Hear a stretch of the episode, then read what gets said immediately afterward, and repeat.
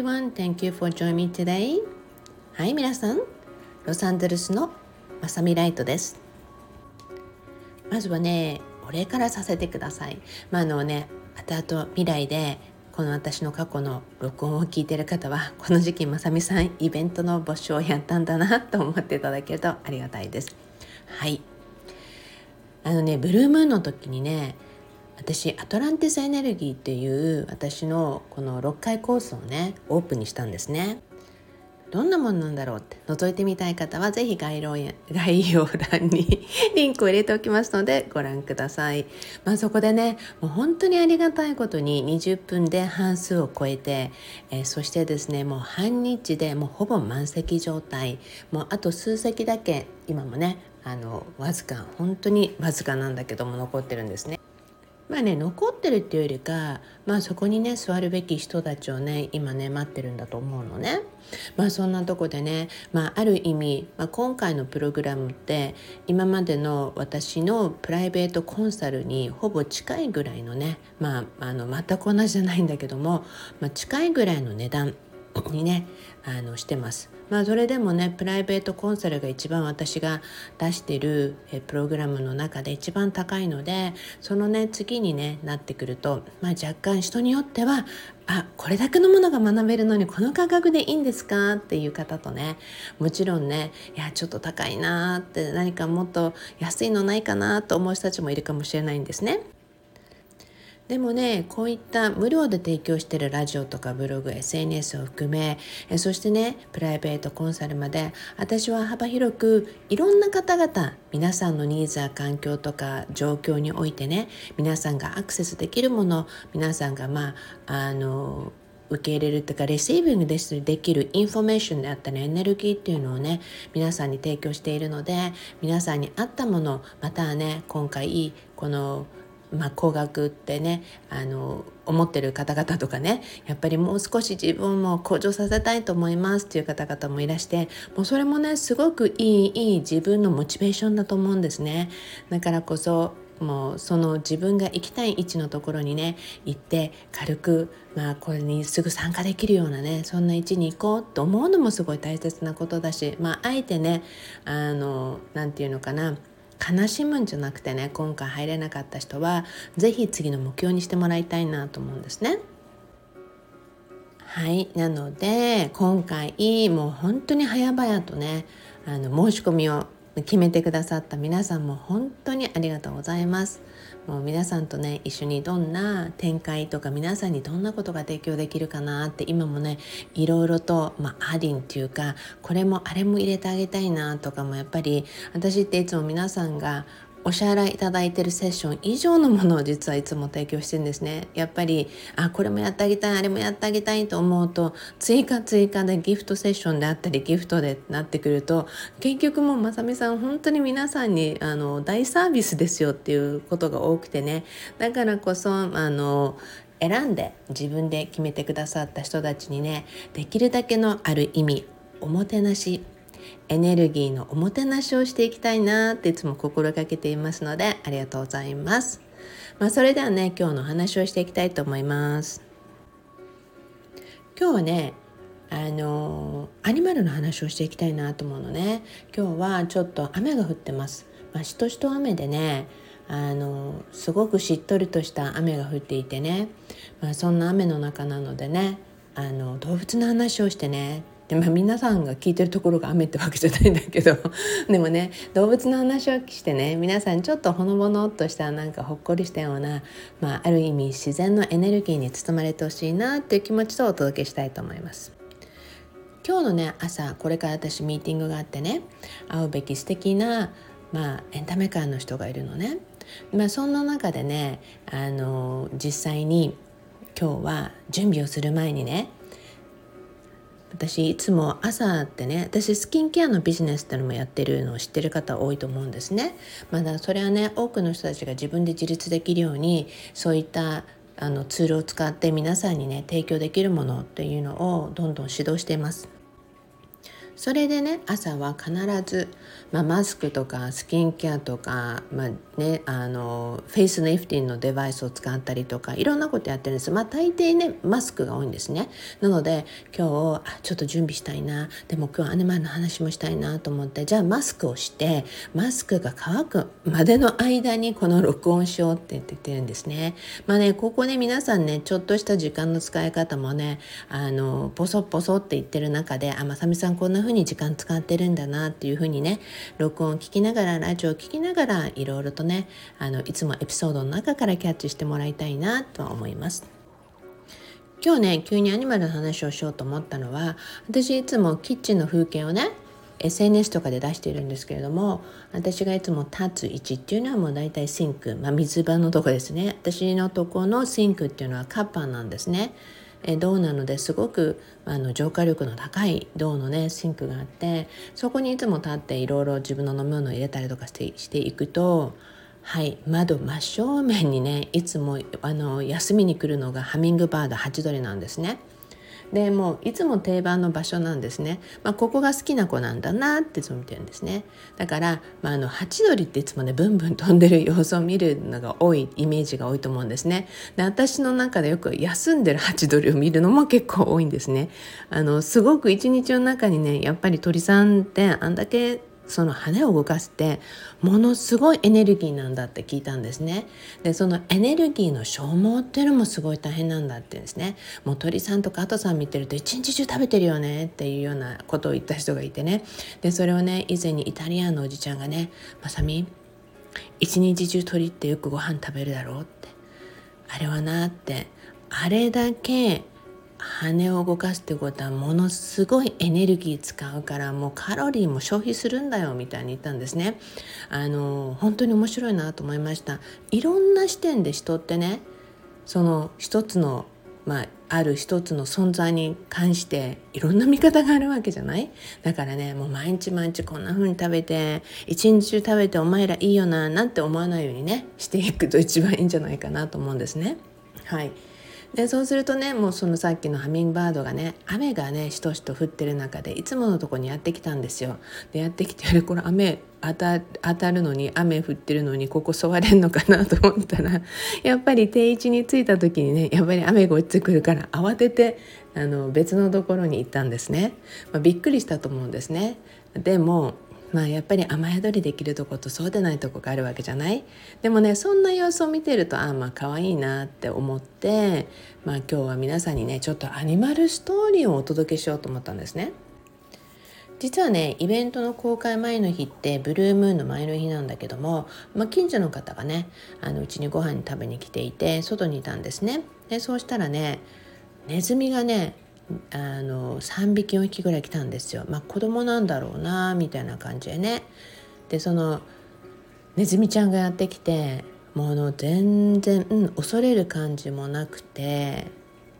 あのすごく目の前までやってきてねすごい3匹でねダンスするように跳ねたり飛んだりとかするんですよ。私もすごいちょっとね暗かったのでねあのびっくりしていやすごいなってでも自分のイベントの申し込みがオープンになる前にこういうのってすごい嬉しいと思ったんですね。でなんかお祝いしてくれてるみたいと思ったんですね勝手ながら。なのでまあねその様子からあのうちにもよくネズミ来るけどなんでうちのネズミあの可愛くないのにお前んちのネズミはなんかこんな可愛い動作すんだよみたいなことを近所の人が言って「いやごめんそれに対してアンサーする答えないわ」って言ったんですね。でもあの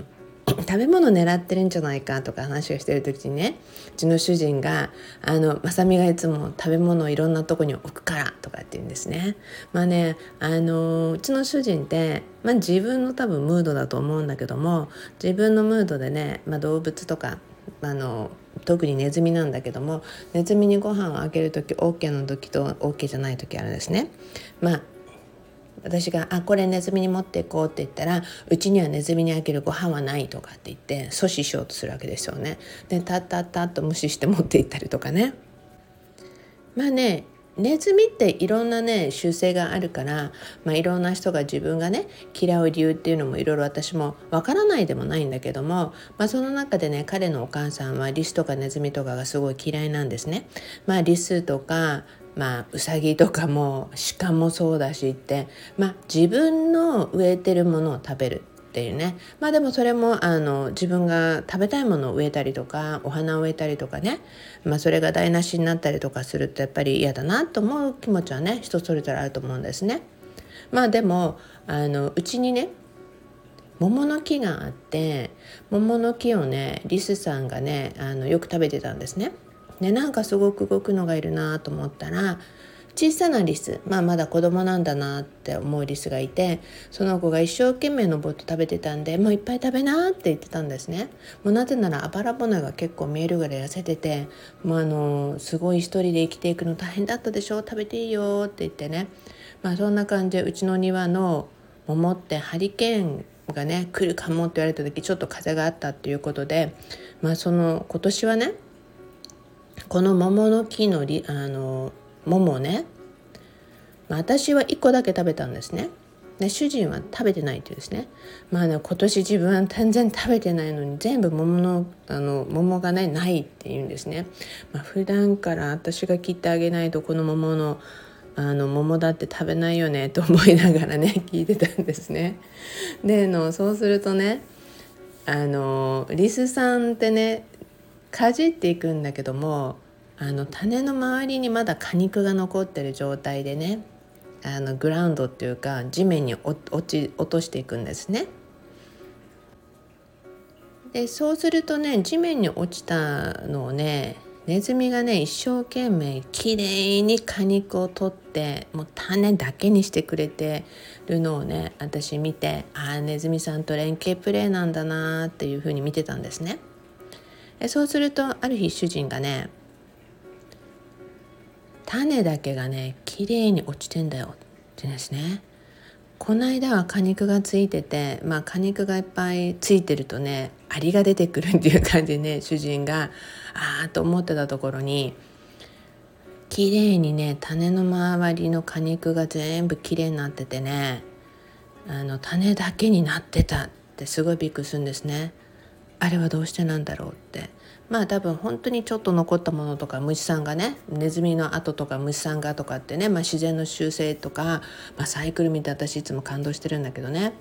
まあ、そんなとこで主人が誰だろうって言うんですね。まあ、誰だろうって言ってもネズミに決まってんじゃないって言ったんですよ。だってね、まあ、あのあなたがね一番この間ご飯あげちゃダメって言ってたネズミがきっと食べたと思うよってあのね上手にね連携プレイしてんのって話したんですね。うんって感じで、まあ、言葉なくしてね、まあ、とりあえずは来てたんですね。そうするとねまああの本当に私たちってね私もうあの全自分の食材余った食材とかねあのお野菜とか果物の切り残しっていうのはコンポストしてるんですね。でもその中でもやっぱり暑いのでこの水分の多い果物とかそういったものの切れ端とかをねあここネズミが来るなとかリスが来るなっていうところには置いたりとかするんですね。暑いからとにかく頑張ってって頑張っていきなみたいな感じでね、まあ、そうするとね結構よくわかるんですよあの子たちって。まあねあのー、そんな風にしていくとねまあ本当にねこの言葉とかよくドライビングしててもねの道に立ってるリスに声をかけたりとか猫とかね危ないからとか言ったりすると子供たちもねお母さん聞こえてないと思うよって言うんだけどまあでもね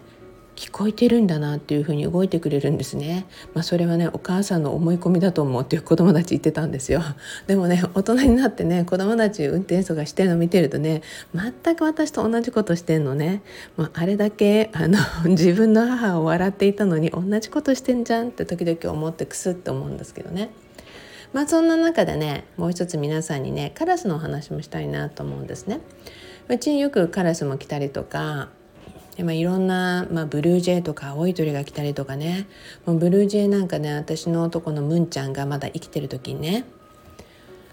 もう道を渡れないくらいすごいまあ、弱ってた時にねあのもうブルージェイが私の窓によく来るんですよ。でもうその時ね夕方だったんだけどももうブルージェイがね何度も何度も窓に来てね私を呼ぶんですね。で絶対になんかあの「はいもうピーナッツあげるから」って言って 行ったにもかかわらず何度も何度も来るのでなんかブルージェイが同じ方向になんか来いって感じでなんか誘導してるっぽいって言ってまさかムンちゃん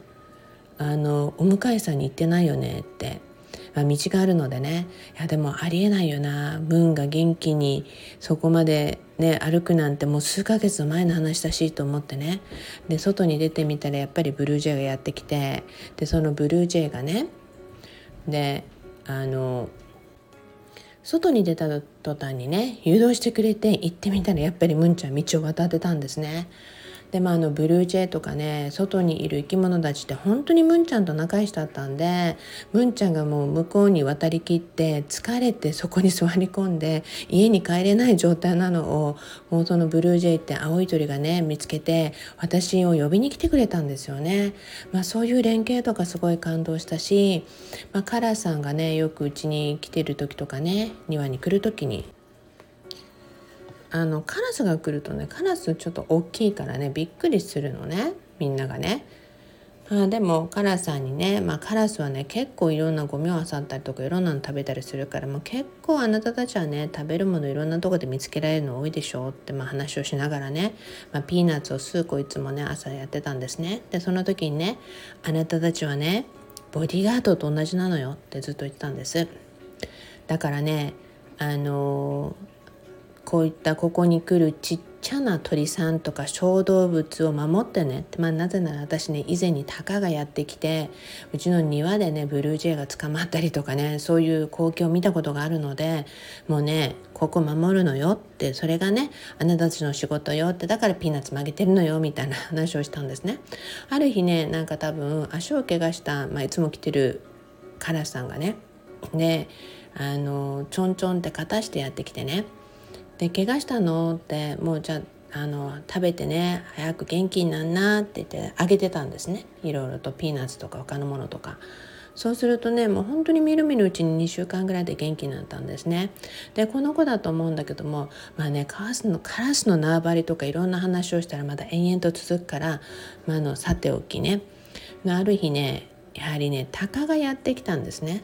で鷹がやってきてうちのこのまあ、半径何メートル何十メートルっていうところにねやってきた時にやっぱりこのカラスさんがね鷹を追いやってね追いかけてね追い払ってるんですね。でそうするとね鷹がねずっとねなんかの叫びながらねもうずっと遠くまで追いかけて「いやあのボディーガードだからこの辺り見張っててね」って言ったけどあんな遠くまで追いかけなくてもっていうぐらいところまで行ったんですね。でもねやっぱりそれ以来、まあ、本当に鷹があるもう私たちの家のね一定圏内にやってくると追い払うようなね様子っていうのを見てきました。まあ、そんなところでね、まあ、あの結構アニマルストーリーあるんだなと思いました。あれもこれも話したいと思うぐらいいろんなことが浮かんできてね。でもねそうするともう気づいたら18分喋ってるから私出かけなきゃいけないと思って主人がもう録音終わったんじゃないの？なんて降りてきたんでね。あのそろそろ終わりたいと思いますが今日何を言いたかったかっていいの？皆さん。アニマルもねこんな一面があるんだなとかね。あのこういう世界があるんだなってまさみさんがいつも出してるアニマルの写真のねビハインドシーンストーリーっていう感じでね。まあ、皆さん Facebook なりインスタなりのストーリーとかを見ていただきながらああこの動物たちとの会話なんだなっていうふうにね思っていただけると嬉しいなと思います。それではね皆さんね今日もいつものように Promise me love your life あなたの人生をもっと好きになることを約束してくださいね。Thank you thank you everyone まあ結構雨止みそうにないんだけども今日もねこんな日もありありだと思うのね。こういう日も結構好きということでそれでは皆さんロサンゼルスのマサミライトでした。